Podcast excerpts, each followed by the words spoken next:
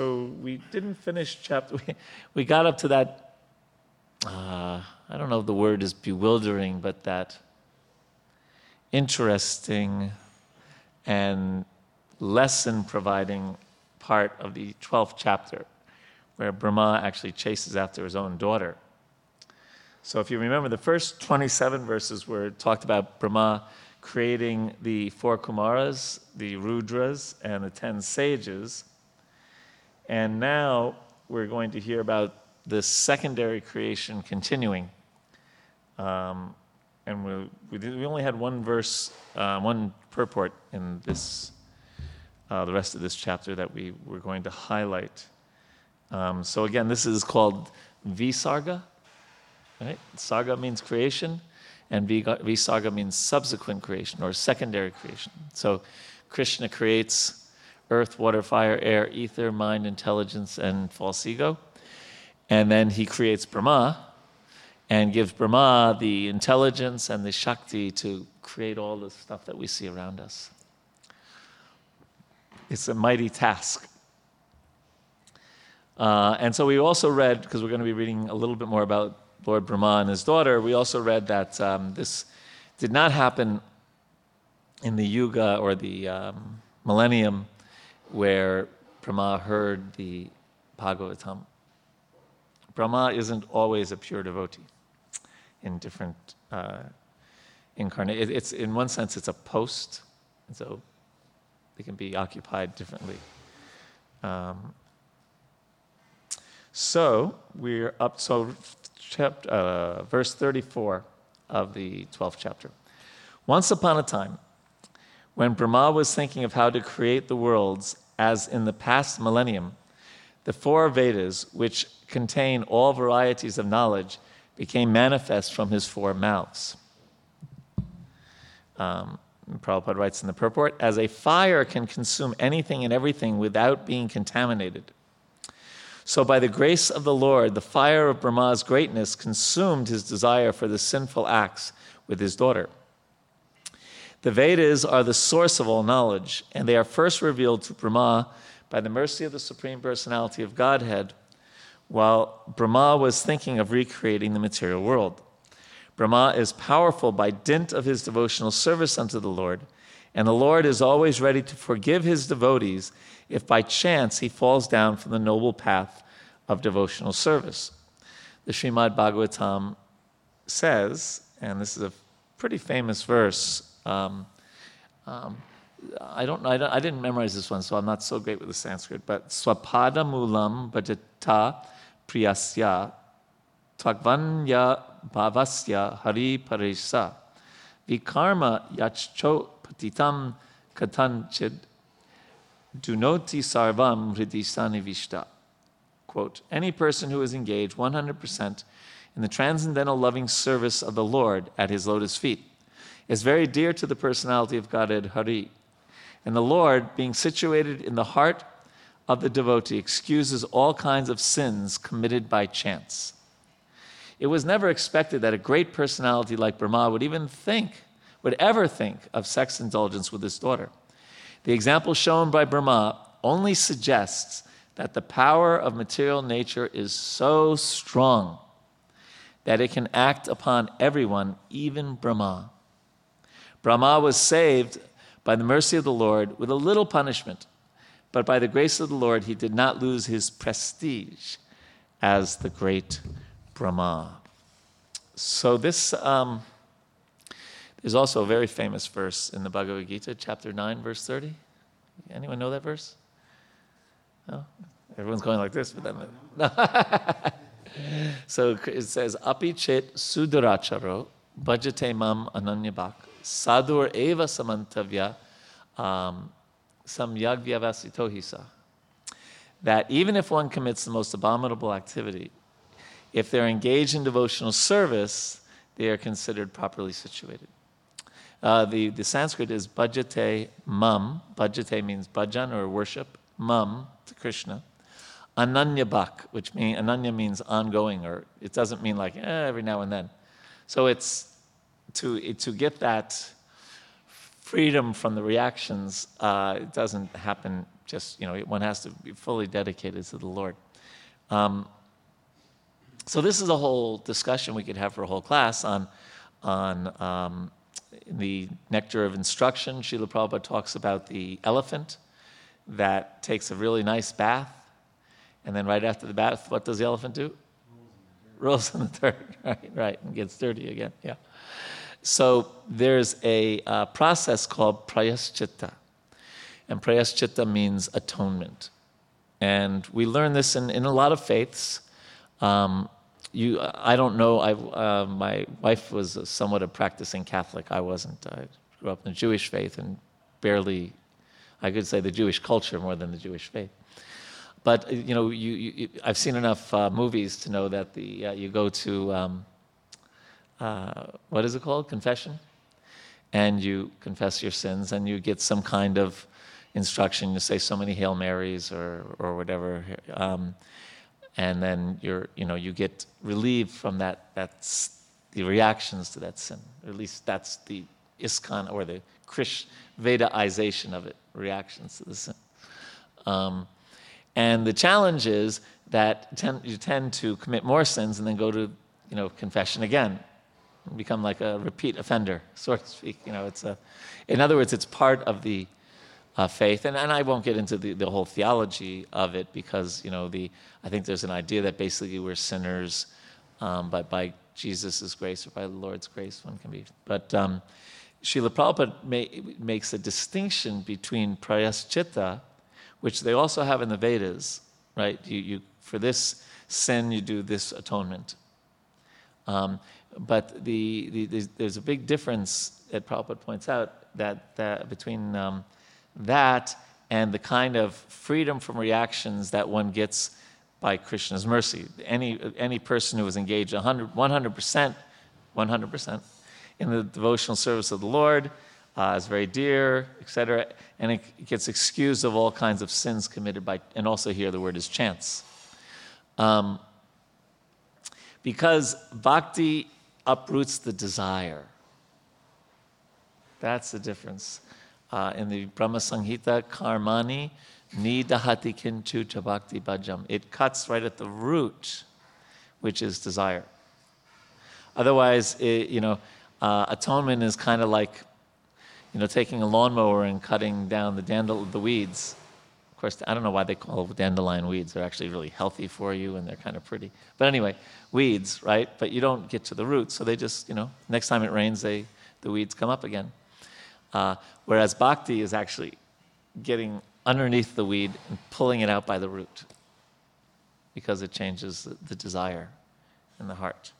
So, um, that's, so that's an important distinction between regular prayaschitta or atonement and actually uprooting, uh, which may clear out some of the reactions, but it's, it's superficial. It's, uh, the example also that Prabhupada would sometimes give is that if you have a boil, right? And sometimes you blow on it, and that cools it down a little bit. But it's only a temporary thing. The real thing about the boil to get rid of is that you have to actually, you know, surgically. Well, there's different ways, but one way is to kind of surgically get at the root of it and take it out, right? Yeah, anyone, we used to get a lot of boils in India, and there's usually a center, right? Right? Yeah, you have to. Excise? That's the name of what? when you take it out, yes. So, uh, yeah, my wife used to get great pleasure in pressing on my boils and get them out, and, you know, and, and I'm screaming in pain, and she's like in ecstasy as I'm in pain. but when that last part comes out, the center, right, and that pops out, then boil's finished, the pain goes away, and uh, in a few days it heals up. So similarly, um, the difference between just blowing on a boil and uprooting the, uh, the center of it. Okay, so that's an important distinction. And therefore, the main thing that we do when we make a boo boo, when we make a mistake, when we commit a sinful activity, the main thing we do is engage in devotional service again. Take up hearing and chanting. Feel bad, but don't feel bad forever. Pick ourselves up and get back in Krishna consciousness. Any questions about that? Thought, thoughts about that? Yes, Andy. Yeah, hello. Yes, uh, I had a little, just to follow it in a little bit, since you opened up the idea of sin. It wasn't taken out very far, as far as you could take in, in talking, addressing sin, because they point out that Brahma only had the inclination Uh huh. to have sex with his daughter. He didn't actually do it. He didn't actually do so it, there's right. no telling what the punishment would have been. He did have to change his incarnation. He had to He changed his on, body. He had to change subtly, his body. Subtly. His, his yeah. body wa- wasn't um, appropriate for even Right. that kind of sin in, of thinking, but there's no telling what his punishment would have been. Right. The more grievous sin of actually doing the act. Right. And in Kali Yuga, right, there's that statement that you only get reactions for things that you do, not things that you think. But the, luckily, but the problem with that is that the nature of the material world is that it goes from subtle to gross. So when we think about something, we usually end up doing it. And that's also in the Bhagavad Gita, in the uh, second chapter. Dhyayato, dhyayato means to think about or meditate. Dhyayato vishaya pungsam. By meditating on the sense objects, vishaya, uh, vishaya pungsam. Sangha, you, you associate with sangha te shubhijayate. Sangha sangjayate kama, kama krodho bijayate. Krodho bhavati sammohat, samohat smriti brahmaha, uh, smriti brahm sad buddhi nasho, buddhi nashat pranashati. So there's this process that begins with thinking and leads to our downfall. Or another way to look at it is um, this process, Prabhupada would use the words thinking, feeling, and willing. And when one thinks about doing something material, then one starts developing uh, you know, feelings where then actually one wants to do it. So things go from subtle to gross. So one thing that a bhakta does, not, it's not the main thing, but one thing a bhakta does is that when they see, when we see a thought that's not appropriate, we detach ourselves from the thought and say, I'm not this mind. It's just a thought, just let it, let it come, let it go. It's not me. And we move on. And then we try to replace, but the difference between a bhakta and a jnani is a jnani stops at that. Whereas a bhakta says, okay, instead of thinking of that material thing, let me think of Krishna. So it fills it up with something other, something else. Other thoughts on this? Okay, then we're going to go through the um, through the verses kind of quickly then uh, until we get to the end and then go to the next chapter. The four kinds of paraphernalia for conducting the fire sacrifice became manifest. The performer, the chanter, the offerer, the fire, and the action performed in terms of the supplementary Vedas. Also, the four principles of religiosity. Does anyone know what those are? The four principles of religiosity? Uh, yep, that's, well, yes, yes, mercy, compassion, truthfulness, austerity. Very good. Ekdam paka. Yeah, right. Truth, austerity, mercifulness, and cleanliness. And the duties of the four social orders all became manifest. Then Vidura said, Vidura is speaking to Maitreya, right? O great sage, whose only wealth is penance, kindly explain to me how and with whose help Brahma established the Vedic knowledge which emanated from his mouth. So this, this is interesting. His wealth was penance.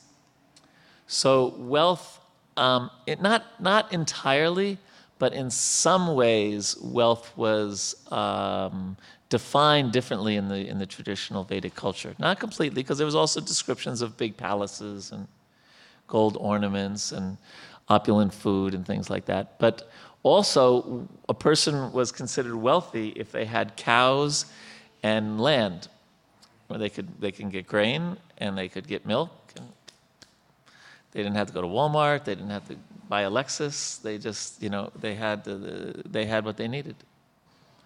And ec- economic the economy was taken care of. We worry so much about the economy, right? If, if we've invested, especially if we have any investments, we look at the stock exchange, and you know, should I sell? Should I buy? You know, so much anxiety, and then the tax comes, and then the state tax comes. You know, you know so much. But there, cows, land. Okay, what's that's that that. But here, for the brahmana, for the tapasvi, their wealth was penance. Their wealth was living simply. Right.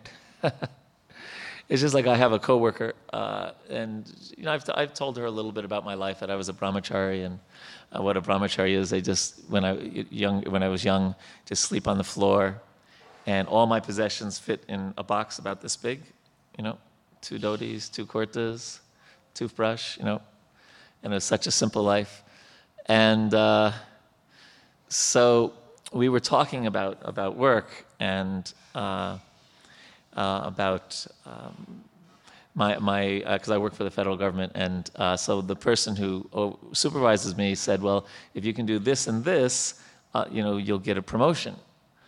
And I was and I and so I was talking to my coworker, and I was just saying, he, he doesn't really understand me.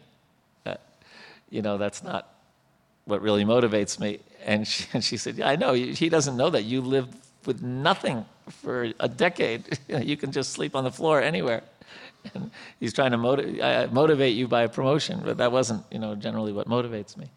So it was, so there's a different definition of wealth to some extent, at least for the, for the sannyasis, for the brahmanas, for the brahmacharis. Their wealth was in their in their simplicity, in their austerity, um, and living with the uh, you know the simple things in life. Any thoughts about wealth? That doesn't mean we, in, in you know, like even Srila Prabhupada said about buying cheap things and buying good things.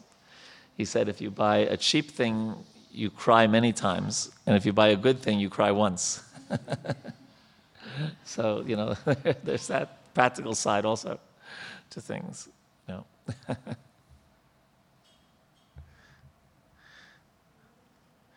Maitreya said, beginning from the front face of Brahma, gradually the four Vedas, Rig, uh, Yajur, Sama, and Atharva, became manifest. Thereafter, Vedic hymns, which had not been pronounced before, priestly rituals, the subject matters of the recitation, and transcendental activities were all established one after another. So Brahma's establishing all these things as he's creating. He also created the medical science, military art, musical art, and architectural science all from the Vedas. What is the architectural science called? Well, here it's called stapat, uh, stapatyam, also sometimes uh, vastu, right? All from the Vedas. They all emanated one after another, beginning from the front face. Then he created the fifth Veda, the Puranas and the histories, and from all his mouths, since he could see all the past, present, and future. All the different varieties of fire sacrifice, became manifest from the eastern mouth of Brahma. Education, charity, penance, and truth are said to be the four legs of religion. and to learn this, there are four orders of life with different classifications of castes according to vocation. Brahma created all these in systematic order. So he created the Varnashram system, which has become degraded into the caste system right, where things are based by, on birth, but actually, Krishna says guna karma, that, they, that, that one should, should be based on one's activities, karma, and one's qualities, not by one's birth. Right? But he created all these things. Uh, then the thread ceremony for the twice born was inaugurated, as were the rites, uh, rules to be followed for at least one year after acceptance of the Vedas rules for accepting complete abstinence from sex life, vocations in terms of Vedic injunctions, various professional duties in household life, and the method of maintaining a livelihood without anyone's cooperation by picking up rejected grains. So that's for the real tapasvi.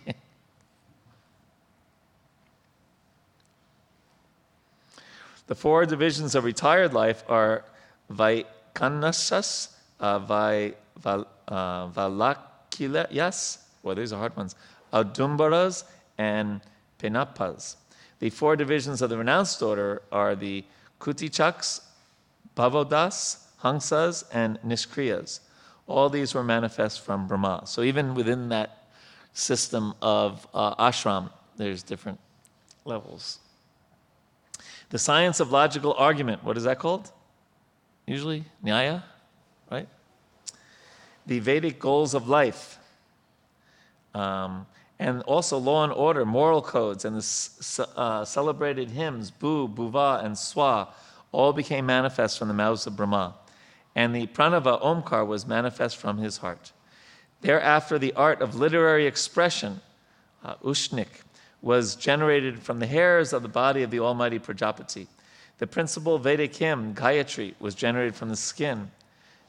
Trist, Tristup, from the flesh.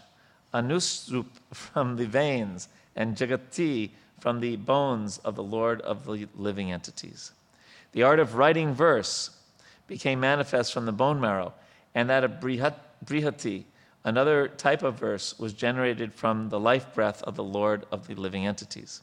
Brahma's soul was manifest as the touch alphabets, his body as the vowels, his senses as the alphabets, his strength as the intermediate alphabets, and his sensual activities as the seven notes of music. So basically, the idea is he created everything.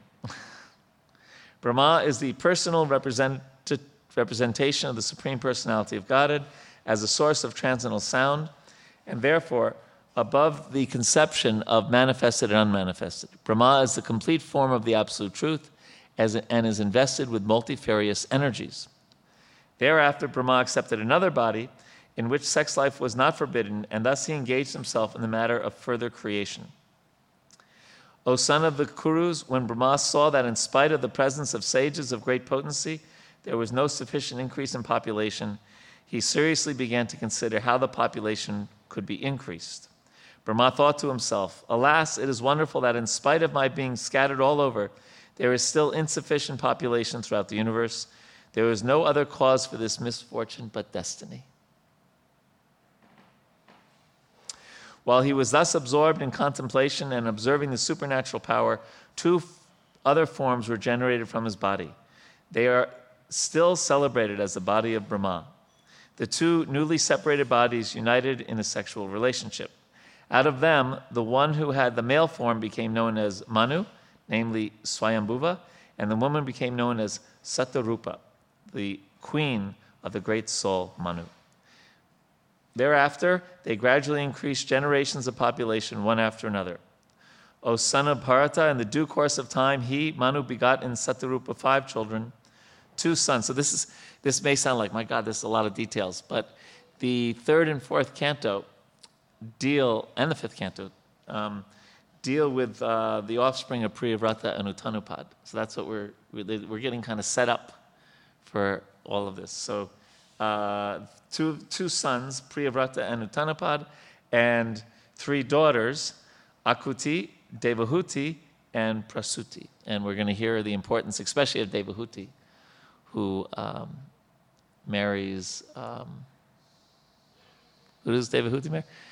To, no, this, uh, no, there's the Devahuti, Devahuti, the Kardama, yeah, and uh, Kasyapa is her husband, right? No, Kasyapa is her father. Yes, I knew I'd get it right one of these days. Well, something like anyway. It's later on, and we'll find out soon. The father, Manu, handed over his first daughter, Akuti, to the sage Ruchi. Here we go. The middle daughter, so Devahuti's Manu's daughter, to the sage Kardama. Yes. The son was Kapila. That's what it is. Okay, got it. All right. So Devahuti is obviously, it says here, the, the uh, daughter of Manu. She marries Kardama Muni, and they have Supreme Personality of Godhead, Kapila, the son the youngest Prasuti to Daksha. From them, all the world filled with population. Thus end the Bhaktivedanta purports of the third canto, 12th chapter of the Srimad Bhagavatam, entitled Creation of the Kumaras and Others. So, any questions about that? We went through it quickly. One thing that's mentioned here that is interesting is so he said there, that there, there wasn't enough population, and he offered this to destiny. So then the question and this could be again a two-hour discussion about what is what do we mean by destiny right Because there's different aspects of destiny. There, there's, first of all, there is our karma, right? What activities that we've done in this life and in previous lives that impact the outcome of certain things in this life. Then there's the will of the Lord, right? Um, or, um, which is sometimes called, um, what's the English word that Srila Prabhupada uses sometimes instead of destiny? Providence. Not the place in Rhode Island, but the, uh, you know, the providence, uh, the will, the will of the Lord. Because Krishna can, can do anything, just like the, you know, they're saying, you know, that there, there's a science of palmistry, right? But if one claps one's hands in front of the deities, the lines can change by, by the will of the Lord. Right? Um, and, and we've already spoke about this that karma, and then there's free will, that each of us have our free will to choose how we, our basic free will is how destiny will affect us, how we react to the ups and downs of this world, uh, as we, of this life that we live. Um, and the intricacies of karma and free will. And we've already given that example when you're like you're flying in the airplane, right? It's destined to go just like last night. Uh, yesterday I went to Chicago and back the same day. Six o'clock in the morning flight, ten o'clock at night return.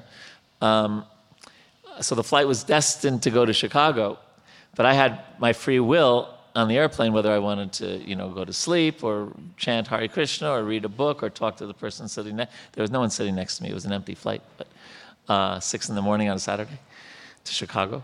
Uh, so we have our we have so so destiny is. Um, is uh, interesting. But here, Brahma says that he saw no other cause for this misfortune but destiny. So, destiny, um, providence, and our karma and our free will, these are all interesting because they all piece together to form what happens to us in life. Any thoughts on that? Or are we destined not to have any questions at this time? All right, go ahead. Say that uh, your actions are like in a scope inside destiny. Destiny is an outer scope. In other words, if everybody did everything perfectly, there would still be a course of events. That would be destiny. And it would still be a course, but it would be a good course. yeah. yeah. So you could bend uh, or kind of where destiny has to go by doing yes. some outrageous things, but uh, that's what I get. I think what Brahma was saying. So, we, given everything is normal, this is just the destiny of what's going to happen anyway. Yeah, uh, the what is the word for destiny here? Daivam. Daivam, literally. Now, Daivam generally we say is the Lord is uh, Krishna's intervention. Yes. So, you know, we we say uh, that. Um, what happens to a devotee is all Krishna's mercy. That doesn't mean that you know all the lights turn green and you know, you get a million dollars and all that. And I know I've used this example, but again, uh, for those of us who don't know the story, it's such a nice story about the king and his minister. And the king has an accident, right? And he loses a finger. And the minister says, My dear king, that was Krishna's mercy. And you know what it's like when you say, when you're upset and somebody says it's God's mercy, you get really angry. And you know, don't give me that God's mercy thing. So he was a king, so he put the person in jail. Right? And, and these, the jail in those times was not a nice place, you know, 10 course meals and all that sort of It wasn't the Sunday feast. It was, uh, it was not very nice. So, anyway, so he put him in jail, and then the king did what kings did in those days and went off to try to conquer uh, or went on a tour of his kingdom, and he ran into some. Uh, uh, worshippers of that offer uh, humans to the goddess Kali. So he was captured and he was about to be killed, and then they saw that one of his fingers was missing and they couldn't offer an imperfect specimen to the goddess. So he was saved. So then he comes back to the kingdom and uh, lets out the minister out of, and he said, You know, you're right. That was really Krishna's mercy that I lost that finger. But he said, Help me understand how you being in jail for the last month in this terrible place is Krishna's mercy. Right? And the minister said, Well, usually I tour with you, and I have all 10 fingers. so, so um, often we see Krishna's mercy in 2020 hindsight. after the event. You know, while we're in the middle of it, we're saying, God, why are you doing this to me? Right? But there's often uh, a silver lining, even in the most difficult of situations. Hmm. So, should we go on to the next chapter? Yes, uh, microphone.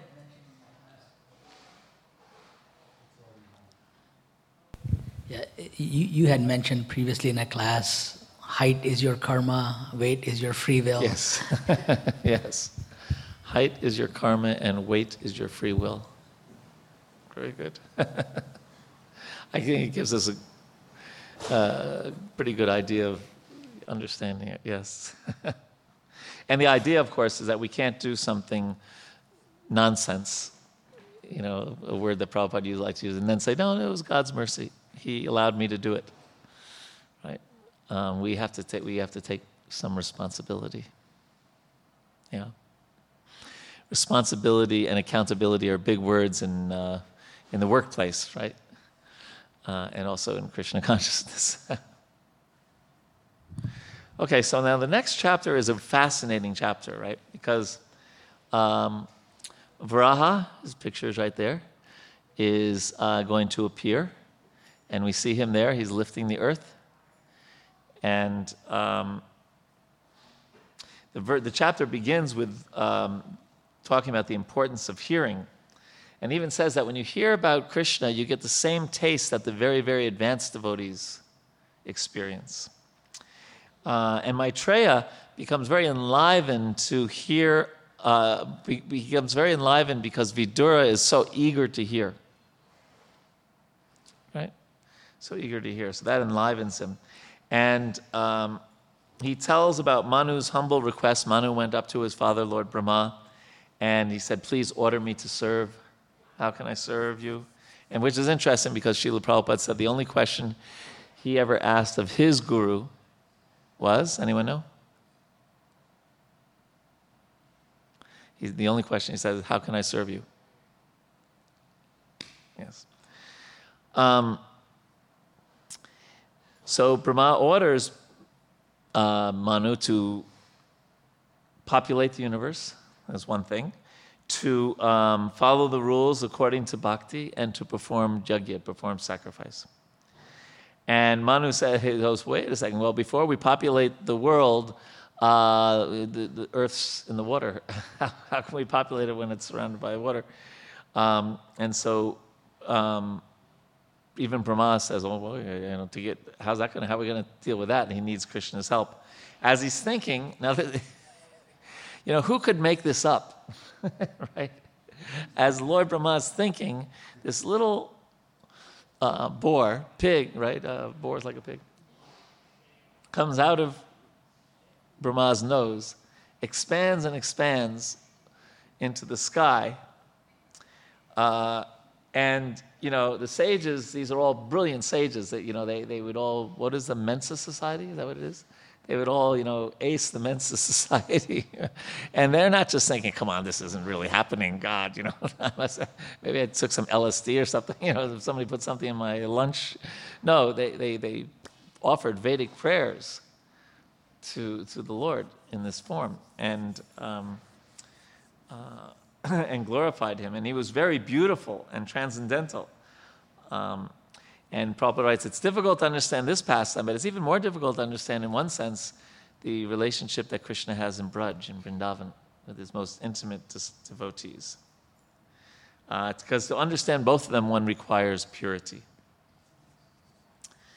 Okay, so um, the sages glorify uh, him, and Varaha um, finds the earth by scent and delivers the earth like that. Mm. So, shall we begin? Chapter, so uh, chapter 13. Sri Sukadev Goswami said, O king, after hearing, hearing all these most virtuous topics from the great sage Maitreya, Vidura inquired further on the topics of the Supreme Personality of Godhead, which he adored to hear. So, this we will know we've really made spiritual advancement when we are so eager to hear about Krishna. That, that eagerness to hear. Like, like Bhaktivinoda Thakur says, when a, When I hear the mridanga and kartals and the kirtan, my heart jumps for joy, and I immediately want to run to join the kirtan. So that's, that is a uh, symptom of having Krishna's mercy. Well, Vidura said, O great sage, what did Swayambhuva, the dear son of Brahma, do after attaining his very loving wife? O best of the virtuous, the original king of kings, Manu, was a great devotee of the personality of Godhead Hari, and thus it is worth hearing of his sublime character and activities. Please describe them. I am very eager to hear. Persons who hear from a spiritual master with great labor and for a long time must hear from the mouths of pure devotees about the character and activities of pure devotees. Pure devotees always think within their hearts of the lotus feet of the Supreme Personality of Godhead who avoids, wards his devotees' liberation. Then Prabhupada writes, not only, one, not only must we hear about the activities of the Lord, but they, pure devotees, must also hear about the transcendental qualities of the devotees who are constantly thinking of the lotus feet of the Lord within their heart. So, and it goes on. Um, uh, so, why is it so important to hear about devotees?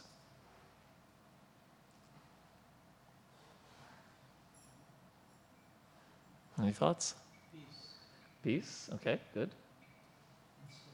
Inspiration.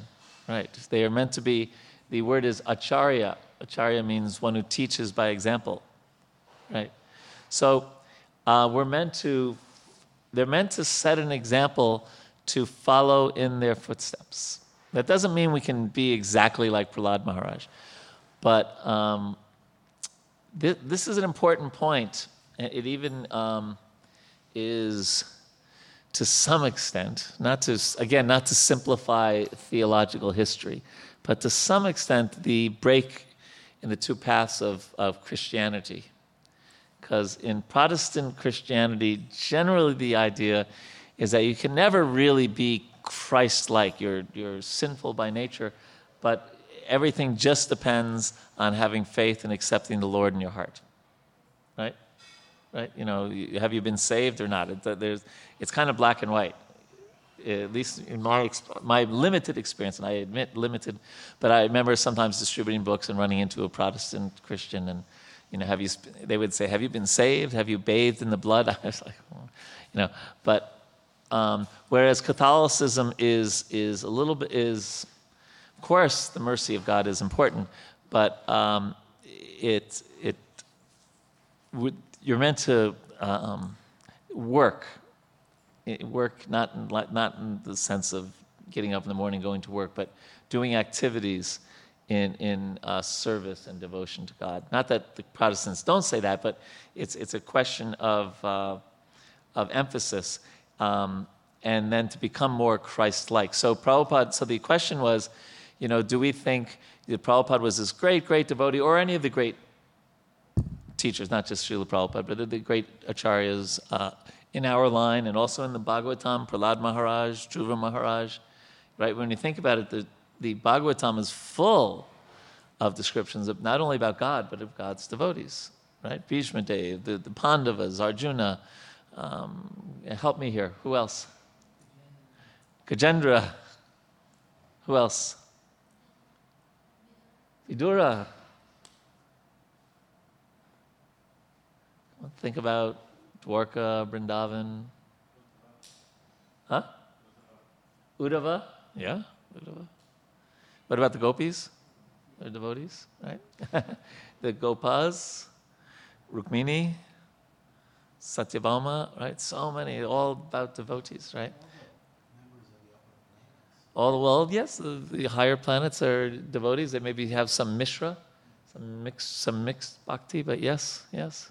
So, so um, uh, there was this time when Srila Prabhupada was, uh, devotees had made this new sweet that, that be, later became an ISKCON regular. And uh, I think someone just made it up. It was, it's butter, um, uh, um, powdered milk, raisins, sugar, of course, and sometimes vanilla flavoring, right? roll it up into a ball, right? And they gave it to Srila Prabhupada, and it, he said, This is simply wonderful. And they, they became known as Simply Wonderfuls, right? And then the devotees said, Prabhupada, you are simply wonderful. But then underneath his breath, if you listen to the tape carefully, he says, You all become. Now, that may sound like a simple thing, but it's actually a deep philosophical point. He meant that we should try to be like him. Not that we're ever going to be exactly like Srila Prabhupada, but, but meant to really try hard to be a good devotee. Not to think, oh, the great souls, they're fantastic, they're so great, I can never be like them, but I'll just, you know, I just accept that they're great and get on with life. But he meant for us to become advanced and not just um, sit on our, you know, derriere and uh, let God do all the work, so to speak. So it, it's, it's, it's a balance because we also have the example of, uh, of the monkeys, the baby monkey, and the kitten, right? The, uh, anyone uh, who's been to India or maybe even some zoos know that the mon- I have so many monkeys. I have a, a house in Vrindavan, and there's so many monkeys where I live. It's incredible. And so you see the mother monkey is jumping around, and the baby monkey is on her underbelly holding on for dear life. So that's our endeavor. And then the cat and the kitten, the kitten is totally dependent on the mother. The mother has the kitten in her mouth, and that same mouth that kills rats and mice is holding the kitten. And the kitten has no, is just, is just based totally on mercy. So we're meant to have that balance that we're supposed to you know work hard like the monkey but also depend fully on the lord like the kitten of the two the kittens the, the lord's mercy is more important but as uh, Prabhupada liked George Harrison's quote, where he said uh, in the beginning of Krishna book, uh, God helps those who help themselves. Right? So it does take some endeavor on our part. We are meant to try to become a devotee like Prabhupada, like the devotees. Not that we're ever going to be exactly on that level, but become Christ like in that sense. Is that is this some questions or thoughts on this? Is it clear? No? Okay. Be that way. A uh, unfortunately, the Lord is always undoubtedly, not unfortunately, Undoubtedly, the Lord is always within the hearts of all living creatures, but they hardly know about it because they are deluded by the illusory material energy. The devotees, however, realize the presence of the Lord, and therefore they can always see the lotus feet of the Lord within their hearts. So, how often do we think that Krishna is in our heart?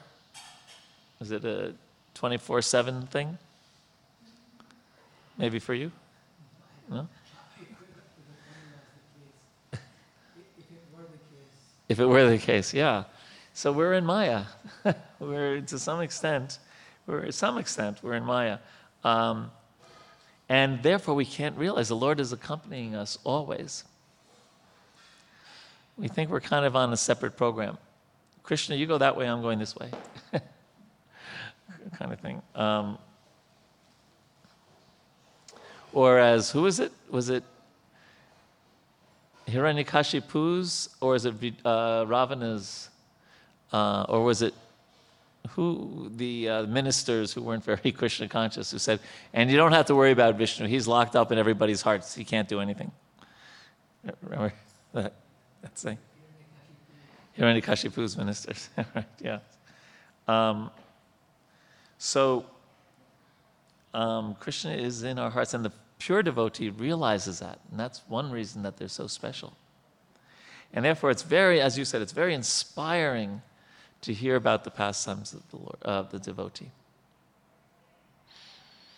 And to, and when we use the word pastimes, we also have to be a little careful um, because we might, like for example, Srila Prabhupada came, he, he had no money, right?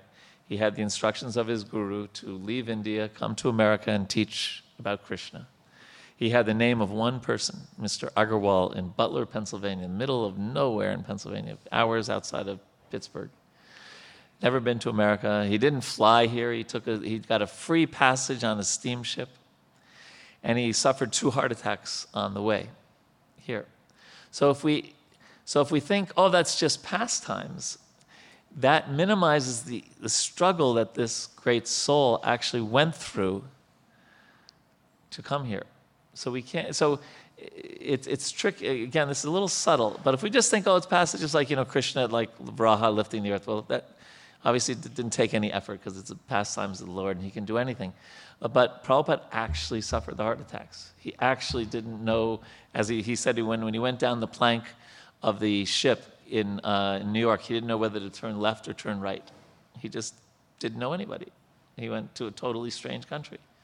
So that, um, but if we just, oh, it's Prabhupada's pastime, it, we, you know, we try to, we try to understand just what a deep devotion and what a deep commitment it takes to do something that at the age of 70, right? It's, it's, it's, it's an amazing feat. It's an amazing feat. So, therefore, just like last week, uh, a lot of devotees went to New York to uh, see the premiere of the new movie about Srila Prabhupada that was playing in the movie theater in New York. And they were so inspired because, why? Because they heard about, about you know, they, they, they saw the example of a great devotee on, on the movie screen. So then it goes on to say, now this is, this is a deeper philosophical point. In fact, where is it? I just had it a second. In fact, uh, the devotees, however, realize presence of the Lord. Except the, such pure devotees of the Lord are as glorious as the Lord.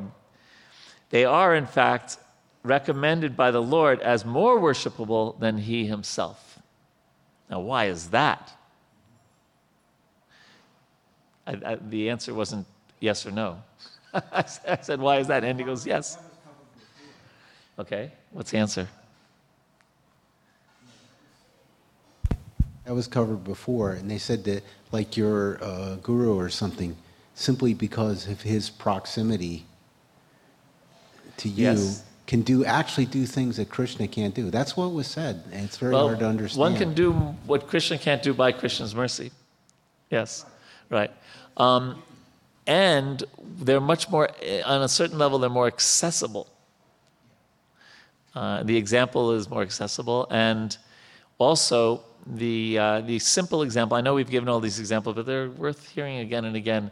Um, that if you go up to a very wealthy person, let's say uh, you're in, well, of course, yeah, okay, in Potomac Village, right? If, if you have the park, the shopping center over here. Um, and what can you do for one of those rich people who's driving a Maserati? Right? Uh, how can you, you know, really, you know, what can you do for them? You know, uh, buy them a coffee at Starbucks. Like, they don't need that, right? But um, if you had a, a, very you know inexpensive candy that you got at Rite Aid and you gave it to their child, now of course in these days they would never accept it, right? Because they think it's poison or something. But in the old days, uh, right, and and the child was happy, then the very wealthy person would be so happy with you because you pleased. So similarly, um, it's one thing to please God, but, but to please someone who's dear to Krishna, then, then that melts Krishna's heart. That melts Krishna's heart. So that's why. So um, uh, there's so many verses in the Shastra that recommend this. Mahat Sevam, Dwara Mahur Vimuktes. That uh, by Seva means service, Mahat means a great soul. Mahat Sevam Dwaram, the gate, opens up to the spiritual world to one who serves. Uh, Hare Krishna. Yasya prasad, yasya prasada bhagava prasado yasya prasada nagati katopi. That by the mercy of a devotee, one gets the mercy of Krishna. Yes? Anything else? You're grabbing the mic. Your explanation was better. It's not because of the proximity, it's because the situation The relationship. Yeah, yeah. Krishna can't do based something that requires that relationship. Not everything, but so many things in this world are based on relationships. I, for my work, that's the nature of my work is conflict resolution and dealing with people in the workplace. And I, you know, I, I know that it's not what you know, it's who you know in this world. if you want to get, you know. So that's true in the spiritual world also. You know, the devotees joke that you know that if they, they, they pass they, they when they pass away and uh, and you know they, they you know Yamaraj or whatever Krishna looks and okay well you know you got a lot in the positive category but you got some things in the negative category and the devotees say could you just check with A.C. Bhaktivedanta Swami Prabhupada just you know just give him a call before you make a decision and then uh, I said, well, he distributed my books. He did so much service. Okay. Right. that the pure devotee has that uh, power. Sri Sukadeva Goswami said, the personality of Godhead Sri Krishna was pleased to place his lotus feet on the lap of Vidura. Wow. Because Vidura was very meek and gentle. The sage Maitreya was very pleased with Vidura's words, and being influenced in his spirit, he attempted to speak. Maitreya said. The sage Maitreya said to Vidura, after his appearance, Manu, the father of mankind, along with his wife, thus addressed the reservoir of Vedic wisdom, Brahma, with, with obeisances and folded hands. You are the father of all living entities and the source of their subsistence because they are all born of you. Please order us how we may be able to render service unto you. O worshipful one, please give us your direction for the execution of duty within our working capacity so that we can follow it for fame in this life and progress in the next. Who's speaking to who? It's Manu speaking to Brahma, son speaking to the father. Lord Brahma said, My dear son, O Lord of the world, I am very pleased with you and I desire all blessings for both you and your wife. You have without reservation surrendered yourself unto me with your heart for my instructions.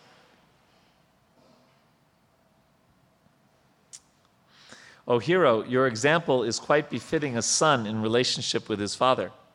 This sort of adoration for the superior is required. One who is beyond the limit of envy who is, and who is sane accepts the order of his father with great delight and executes it to his full capacity. So things have changed. But even when I remember when I first moved to India in the late 80s, you could see in, in a lot of families this kind of mood between father and son, isn't it? That the instructions of the father, that was it. You know, I remember one time I was in Delhi and I was talking to this very nice family, and the, the son said, If my father told me start walking towards Vrindavan, and, and, it was May and, and, it's so hot, I'd start walking. And then if I got halfway there and he said, walk back, I'd walk back. You know, he was just saying how, he said, this is how much love I have for my father. Uh, of course, these days now, you know, um, you'll see sometimes uh, fathers and son in court fighting over some land or something like that. So things uh, have changed. But this was the tradition even short time ago. Did you see this when you grew up? Yeah. Are you like that with your father? no. you have nice parents. I met your parents.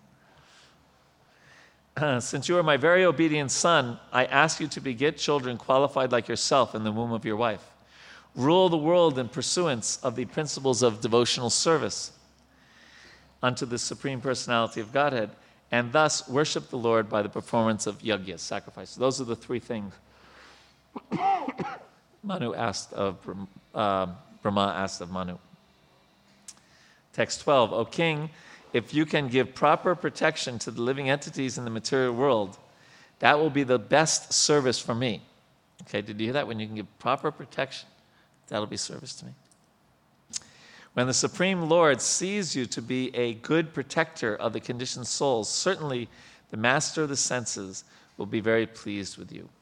Prabhupada writes. So here's a few things. One is the law book for the entire human society is the Manu Samhita, which directs all activities to the transcendental service of the Lord. So this, this is important. If you can, if you take a lot of the saying things out of the, out of context in Manu Samhita, you can get some interesting worldviews.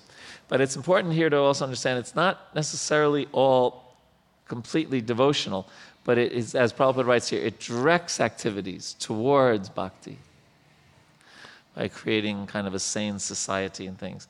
How much, if everything in there uh, can be applied today, that is a question for the ages, or for the sages, or for both. Because it's uh, not necessarily, you know, you take something from one culture and try to transform it into, well, if you consider this a culture, that's another thing, right? The famous saying of uh, when Mahatma Gandhi was asked, What do you think of Western civilization? And he answered,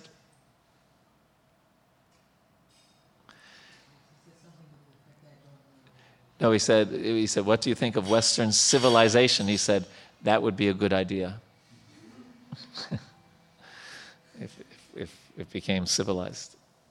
So, mm, um, it's, it's a, uh, this is one of the reasons why, if someone really wants to practice bhakti, it's so helpful to read the Shastra regularly. Because it really does uh, give us a different worldview.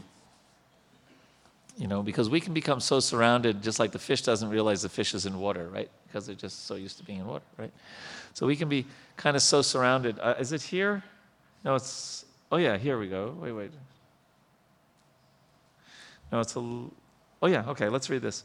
The law. Okay. Uh, every king, therefore, must know that his responsibility in administration is not merely to exact taxes from the citizen, but to see personally that the citizens under him are being trained in Vishnu or God worship. The conditioned souls are meant not to satisfy the material senses, but to satisfy the senses of Hrishikesh, the Supreme Personality of Godhead. That is the purpose of the complete administrative system. So, obviously, this is very different than the governance in the world today. Right? And a matter of fact, you know, people would even be weary of seeing this because the examples they see of, um, state governments that are run by uh, faith are, you know, kind of extreme and radical, right? And uh, um, but certain, but you know, if we think that this is the responsibility, we see that the president. You know, I work for the government. Uh, has a very different worldview, like totally different, like another planet. Right? I don't think anyone would think that uh, that there that the that the goal of being a senator or congressman is to make everyone God conscious, right? Or even to make everyone peaceful, you know, um, like that. So um, it's it, the, the, the Shastra presents quite a radically different worldview. I think my wife's last uh, blog, she writes a blog every week in the uh, in the uh, of DC website, and I think the last one and the one before that talked about Prabhupada as a what was it, a revolutionary, because he had been he had been um, some scholar had called him that, or somebody had called him a revolutionary, and, and my wife really liked that the vision of Prabhupada as a revolutionary, because this is revolutionary stuff, a, a, a lot of it, um, and it presents a different view of how to see things. Any thoughts?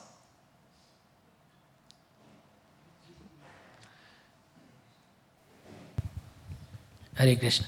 Yeah, the uh, I guess contemporary lifestyle says we should focus more on rajogun and tamogun, you Yes. know, mode of passion, mode of ignorance.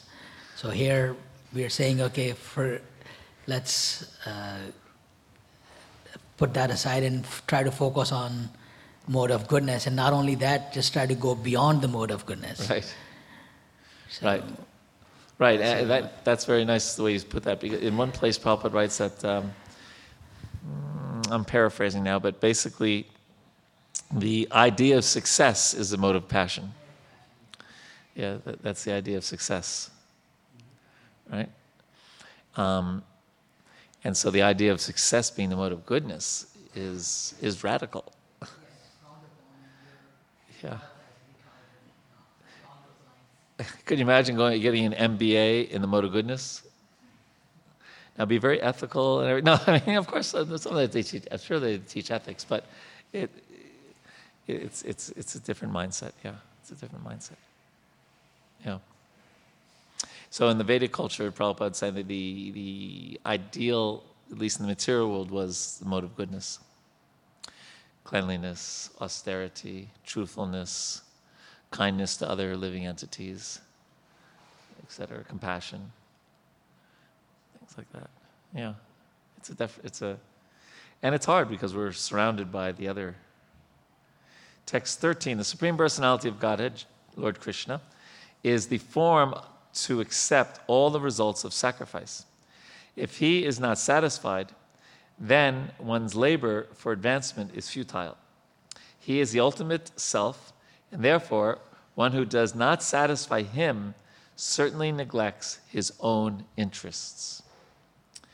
And Manu said, O powerful, O all powerful Lord, O killer of all sins, I shall abide by your order. He's speaking to his father. Now, please let me know my place and that of the living entities born of me. O master of the demigods, please attempt to lift the earth which is merged. So he's telling Brahma, please, you know, the earth's in bad shape. In the great water, because it is the dwelling place for all living entities. It can be done by your endeavor and by the mercy of the Lord. Maitreya said, Thus, seeing the earth emerge in the water, Brahma gave his attention for a long time to how it could be lifted. Brahma thought, While I have been engaged in the process of creation, the earth has been inundated by a deluge and has gone down to the depths of the ocean. What can we do who are engaged in this matter of creation? It is best to let the Almighty Lord direct us. O sinless Vidura, all of a sudden, when Brahma was engaged in thinking, a small form of a boar came out of his nostril. The measurement of the cre- creature was not more than the upper portion of a thumb. O descendant of Bharata, when Brahma was observing him, the boar became situated in the sky in a wonderful manifestation as gigantic as a great elephant.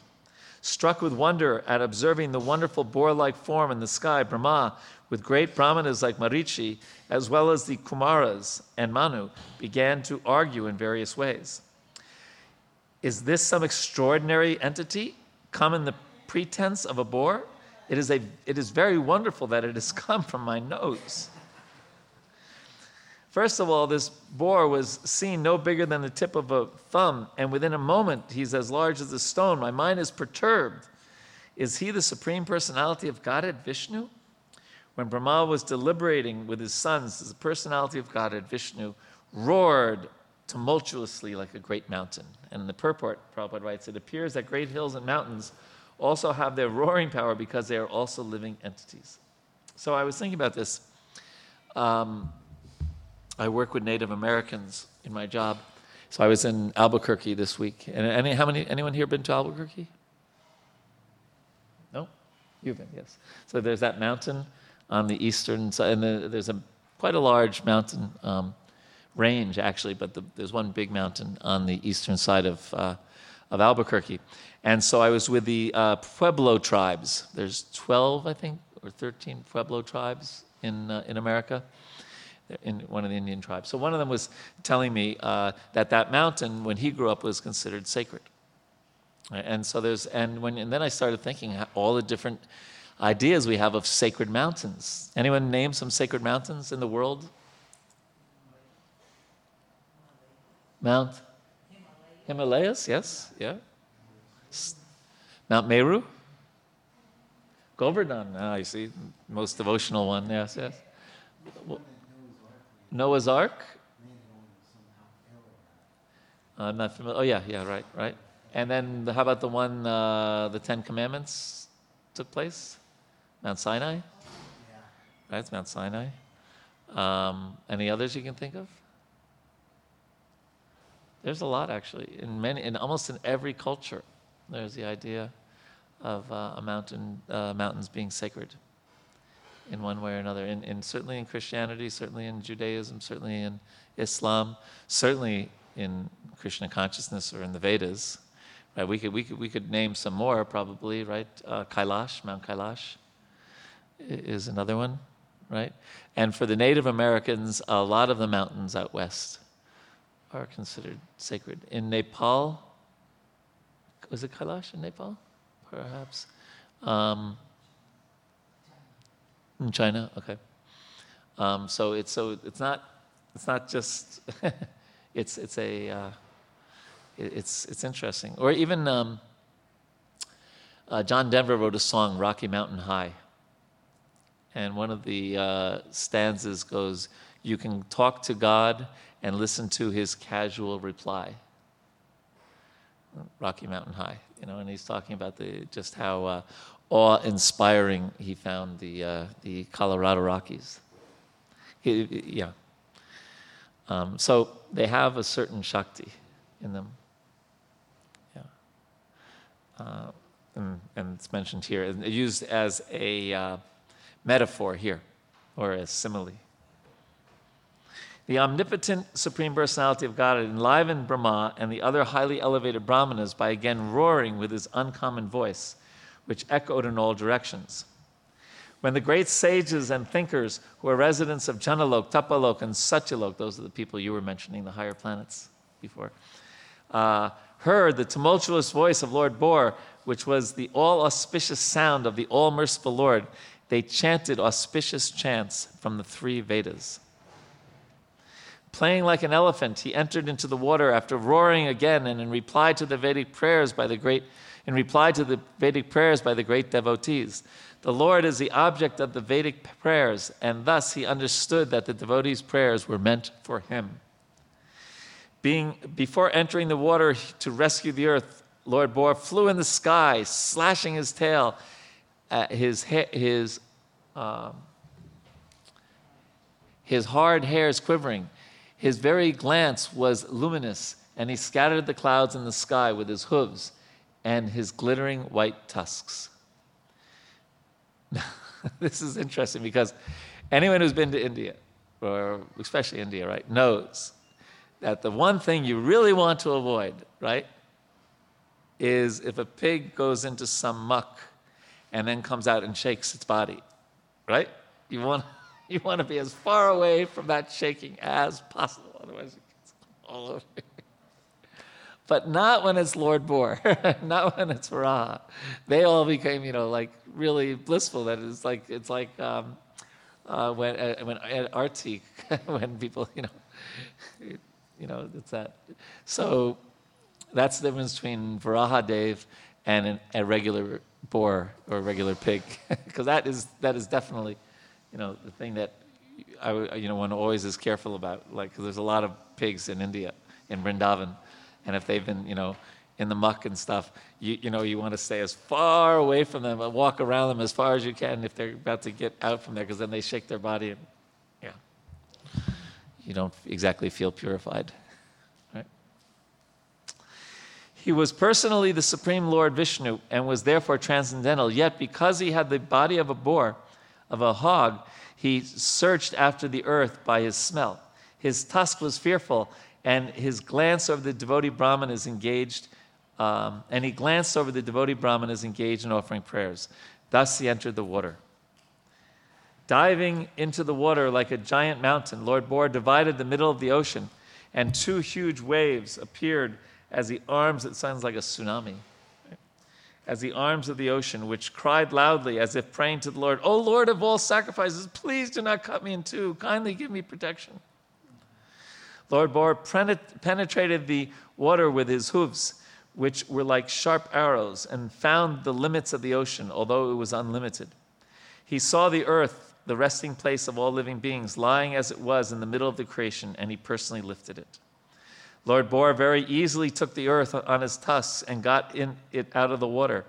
Thus he appeared very splendid.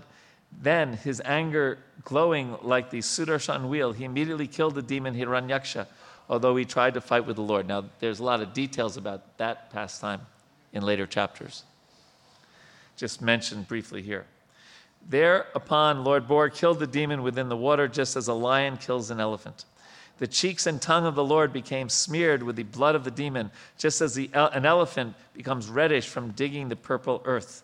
Then the Lord played like an elephant, suspended the earth on the edge of his curved white husks, tusks, like we see here. He assumed a bluish complexion like that of a tamal tree, and thus the sages headed by Brahma could understand him to be the supreme personality of Godhead and offered respectful obeisances to him.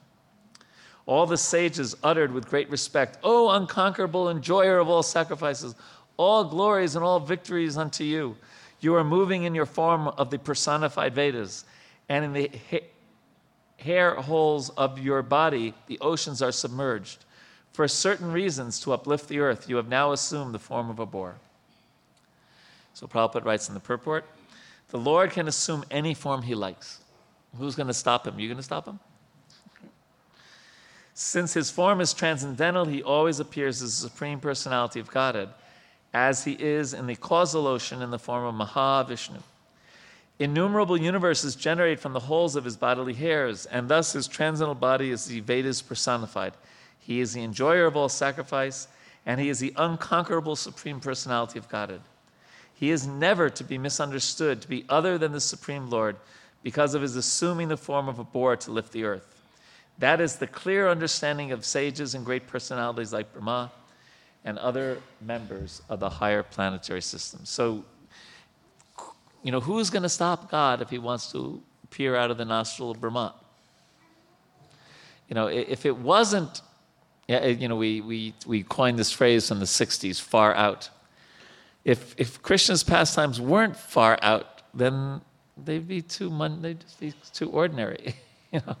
So this is certainly far far out, but as he says, is never to be misunderstood to be other than the Supreme Lord. And one, one interesting um, one interesting proof, of course, we can talk about different proofs, but one for Prabhupada, an important proof was that great scholars would write commentaries on these things. If they just thought it was some kind of fairy tale, you know, I mean, they write pages and pages and books on, on it. And, and even here, he also says uh, that is the clear understanding of the great sages and Lord Brahma. So he considers that we, you know, a, a, a bystander might think, "Who's Brahma? Who are sages?" You know, what you know. But for Srila Prabhupada, they were an authority to be trusted, like that. Any thoughts on this? It's getting exciting, huh? So, text 35 O Lord, you, your form is worshipable by performance of sacrifice, but souls who are simply miscreants are unable to see it. All the Vedic hymns, Gayatri, and others are in the touch of your skin. In your bodily hairs is the kusha grass. In your eyes is the clarified butter. And in your four legs are the four kinds of fruitive activities. O Lord, your tongue is the. So he's basically describing the Lord as the Lord of sacrifice. Uh, your tongue is the plate of sacrifice. Your nostrils is another plate of sacrifice. And your belly is the eating plate of sacrifice. And, an- and another plate of sacrifice is the holes of your ears. In your mouth is the Brahma plate of sacrifice. Your throat is the plate of sacrifice as known as soma. And whatever you chew is known as agnihotra. And then Prabhupada summarizes sacrifices by saying one cannot achieve the results of sacrifice unless one observes the strict regulations. In this age, there is practically no facility for performing sacrifices in strict discipline.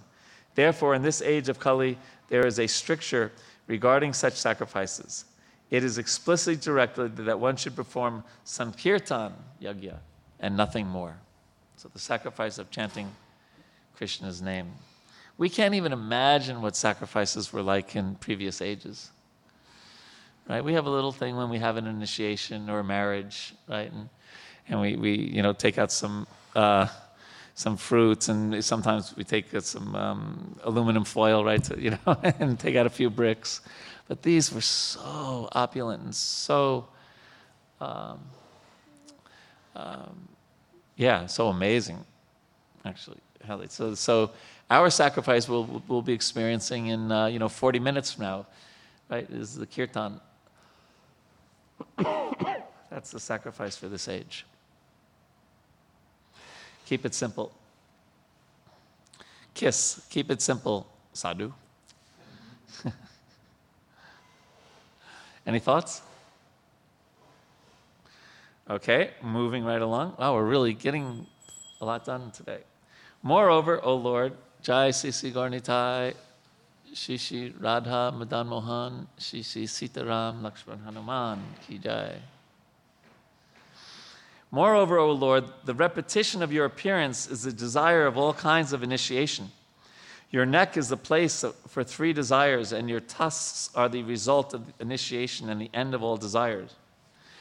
Your tongue is, so the idea, the, the body of the Lord, the different aspects of it are related to different kinds of sacrifice. That's what's being said here. Your tongue is the prior activities of initiation. Your head is the fire without sacrifice, as well as the fire of worship. And your living force are the aggregate of all desires. O Lord, your semina is the sacrifice called Soma Yagya. Your growth is the ritualistic performances of the morning. Your skin and touch sensations are the seven elements of the Agni Stoma sacrifice. Your bodily joints are symbols of various other sacrifices performed in 12 days. Therefore, you are the object of all sacrifices called Soma and Asoma, and you are bound by Yagya only. O Lord, you are the supreme personality of Godhead and are worshipable by universal prayers, Vedic hymns, and sacrificial ingredients. We offer obeisances to you. So these are all the prayers of the sages. You can be realized by the pure mind, freed from all visible and invisible material contaminations. We offer our respectful obeisances to you as the supreme spiritual master of knowledge in devotional service. O lifter of the earth, the earth with its mountains, which you have lifted with your tusks, is situated as beautifully as a lotus flower with leaves sustained by an infuriated elephant just coming out of the water.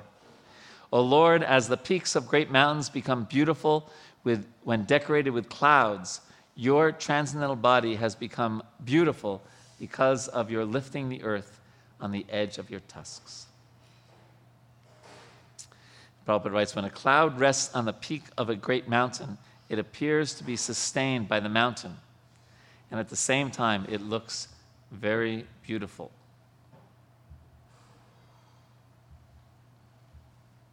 Um, this, you might think that this was Photoshop, but it's actually not. It's a true picture.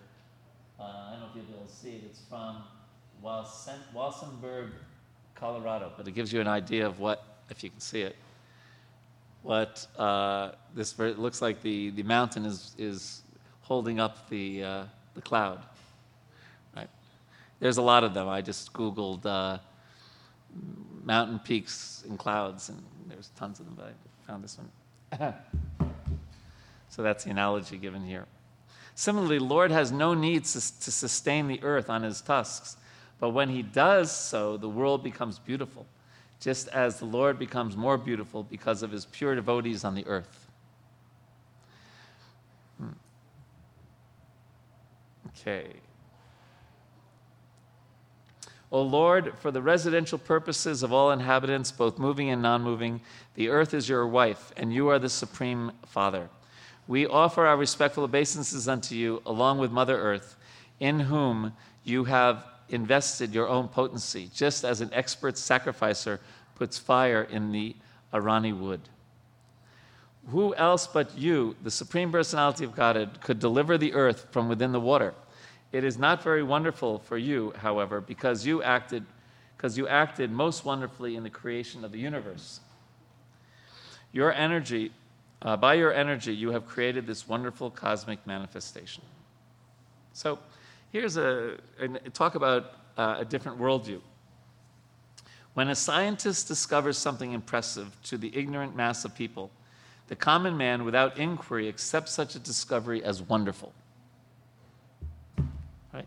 So, uh, so okay, so it, naturally we do that, right? So let's continue. But the intelligent man is not struck with wonder by such discoveries. He gives all credit to the person who created the wonderful brain of the scientist. Okay?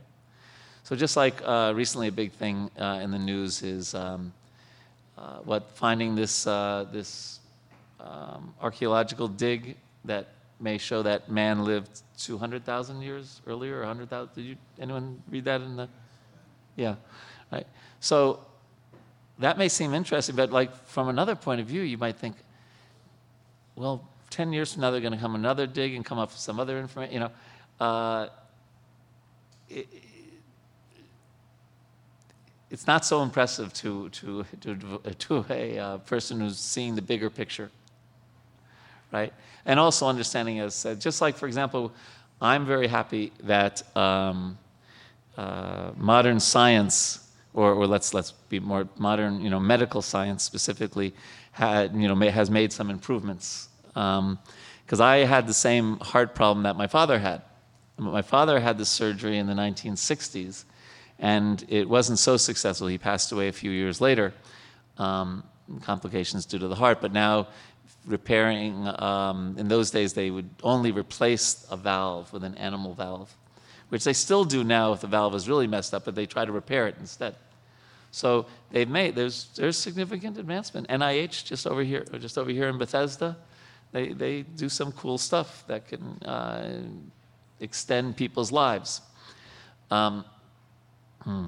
But the devotee says, okay, that's nice. And just imagine, you know, and Krishna, thank you so much for giving them the intelligence to come up with this. right, so they make that connection the Krishna Sambandha, the connection with everything. So, a common man is also struck with wonder by the wonderful actions of material nature, and he gives all credit to the cosmic manifestation. The learned Krishna conscious person, however, knows well that behind the cosmic manifestation is the brain of Krishna, as confirmed in Bhagavad Gita, Maya Dakshena Prakriti Suyate Sacharacharam. Since Krishna can direct the wonderful cosmic manifestation, it is not at all wonderful for him to assume the gigantic form of a boar and then deliver the earth from the mire of the water.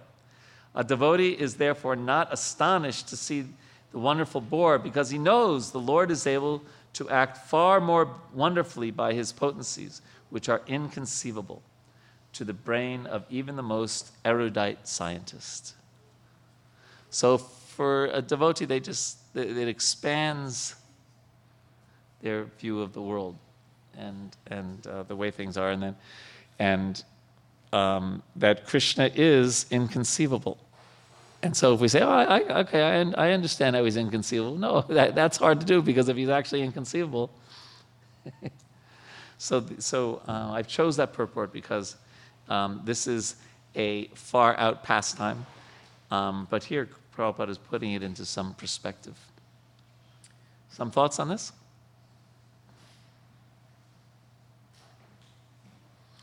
Okay, well, we have three more minutes. Um, o Supreme Lord, undoubtedly we are inhabitants of the most pious planets, the Janatapas and Satyalokas. But still, we have been purified by the drops of the water sprinkled from your shoulder hairs by the shaking of your bodies. That's what we were talking about before. when he does it, the great sages feel purified. When a regular uh, hog does it, you like, ah! You have to go clean your clothes and take a shower immediately. Oh Lord, there is no limit to your wonderful activities. Anyone who desires to know the limit of your activities is certainly nonsensical. Everyone in this world is conditioned by the powerful mystic potencies. Please bestow your causeless mercy upon those conditioned souls. The great sage Maitreya said, The Lord, being thus worshipped by all the great sages and transcendentalists, touched the earth with his hooves and placed it on the water. In this manner, the personality of Godhead, Lord Vishnu, the maintainer of all living entities, raised the earth from within the water, and having placed it afloat on the water, he returned to his own abode. If one hears and describes in the devotional service attitude this auspicious narration of Lord Boar, which is worthy of description, the Lord who is within the heart of everyone is very pleased the purport Prabhupada writes, in his various incarnations, the Lord appears, acts, and leaves behind him a narrative history which is as transcendental as he himself.